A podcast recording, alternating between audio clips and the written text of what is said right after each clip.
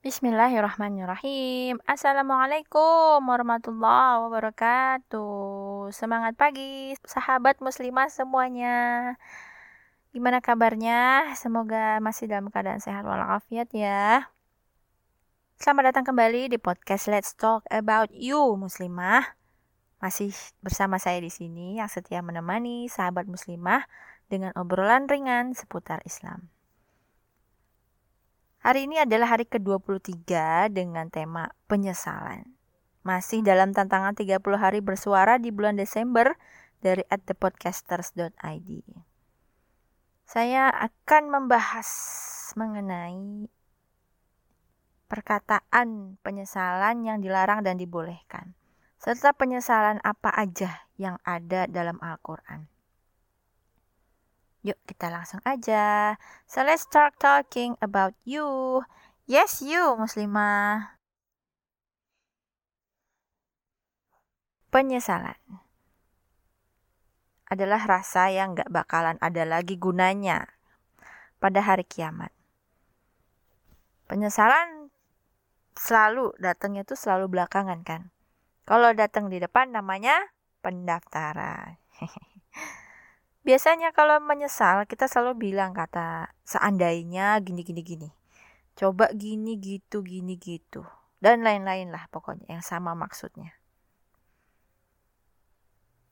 Kata seandainya itu kalau dipakai sebagai ungkapan kesedihan, menyesali yang telah lampau dan kecewa terhadap takdir Allah, itulah yang dilarang.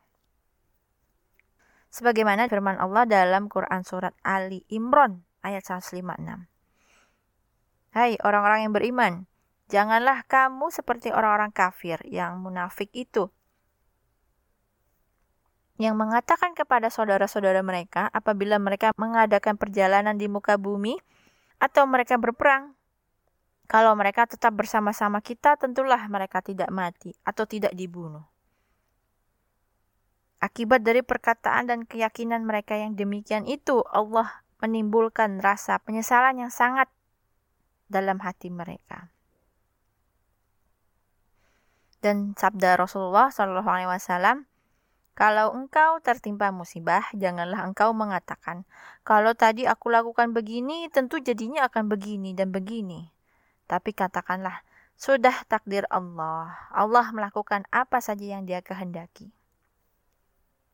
Karena kata seandainya itu membuka pintu amalan setan.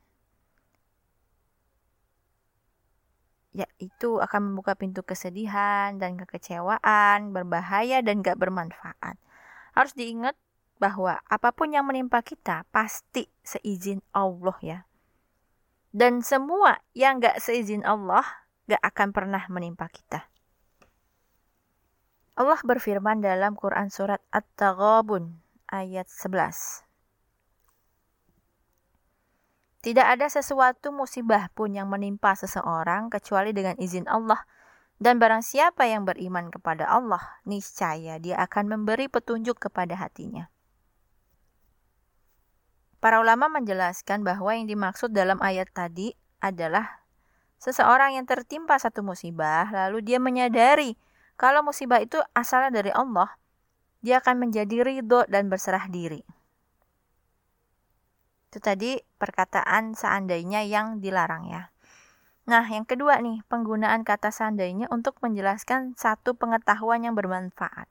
Seperti dalam Quran surat Al-Anbiya ayat 22, Sekiranya ada di langit dan di bumi Tuhan-Tuhan selain Allah, tentulah keduanya itu sudah rusak binasa.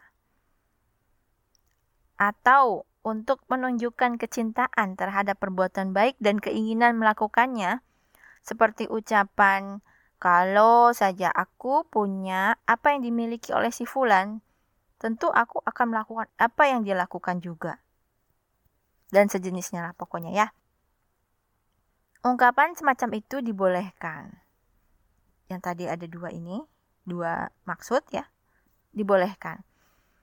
Karena Rasulullah bersabda, Kalaulah beliau mau bersabar, tentu Allah akan menceritakan kepada kita lanjutan kisah mereka.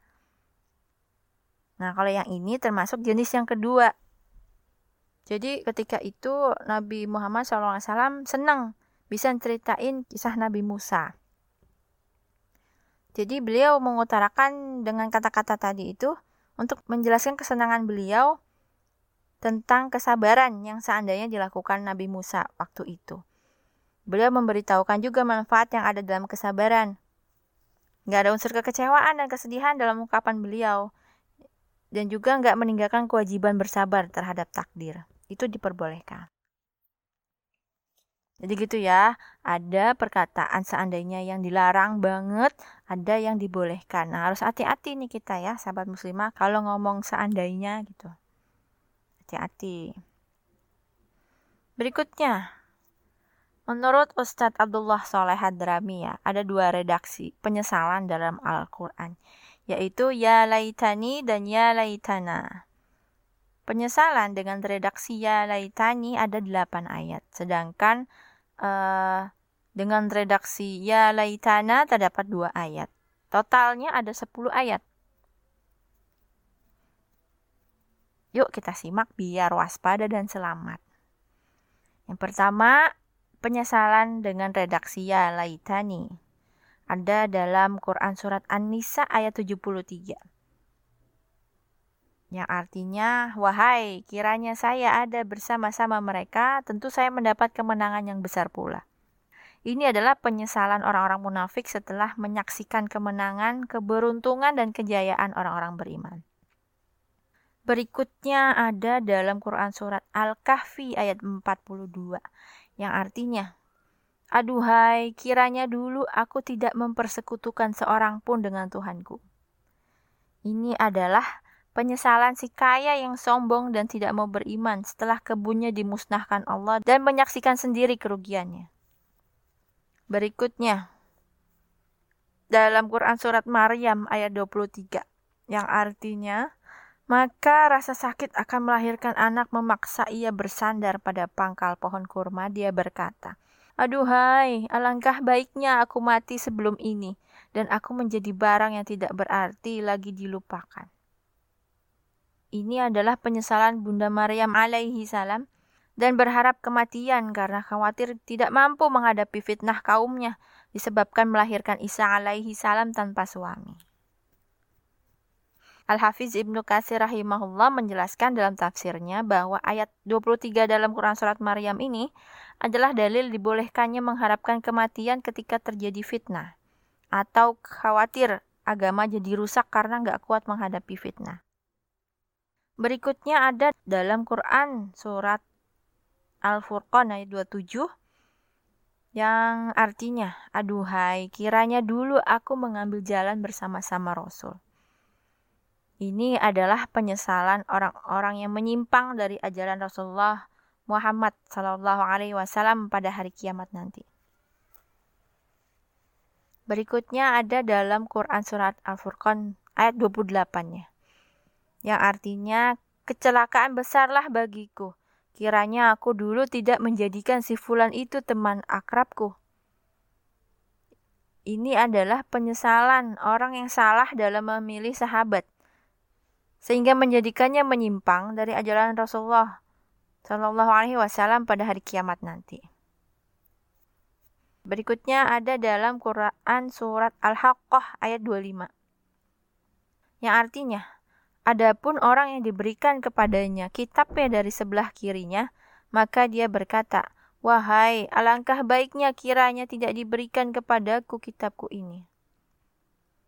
Ini adalah penyesalan ahli neraka ketika menerima catatan amalnya dengan tangan kirinya pada hari kiamat nanti disebabkan amal buruknya ketika di dunia.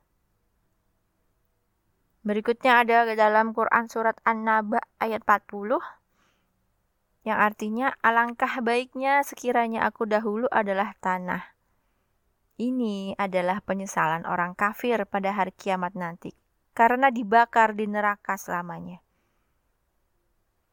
Dan yang terakhir ada dalam Quran Surat Al-Fajr ayat 24, yang artinya, Alangkah baiknya kiranya aku dahulu mengerjakan amal soleh untuk hidupku ini penyesalan ahli neraka karena dahulu tidak beriman dan beramal soleh.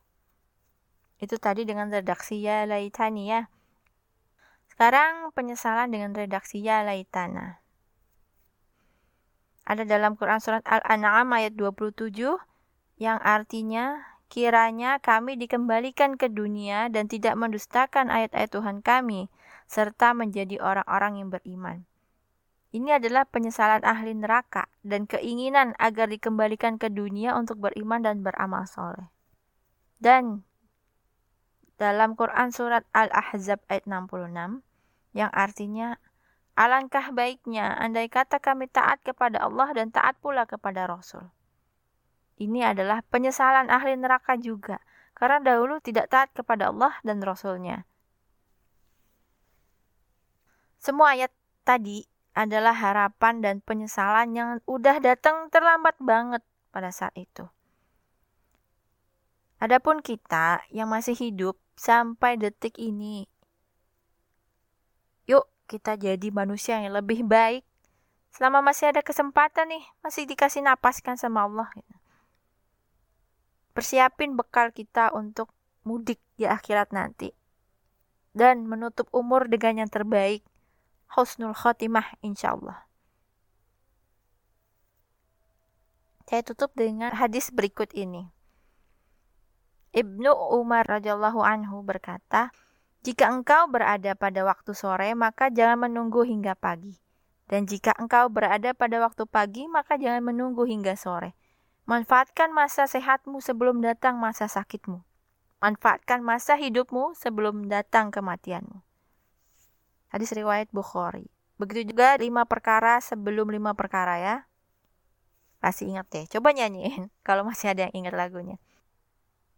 Ingat lima perkara sebelum lima perkara. Sehat sebelum sakit.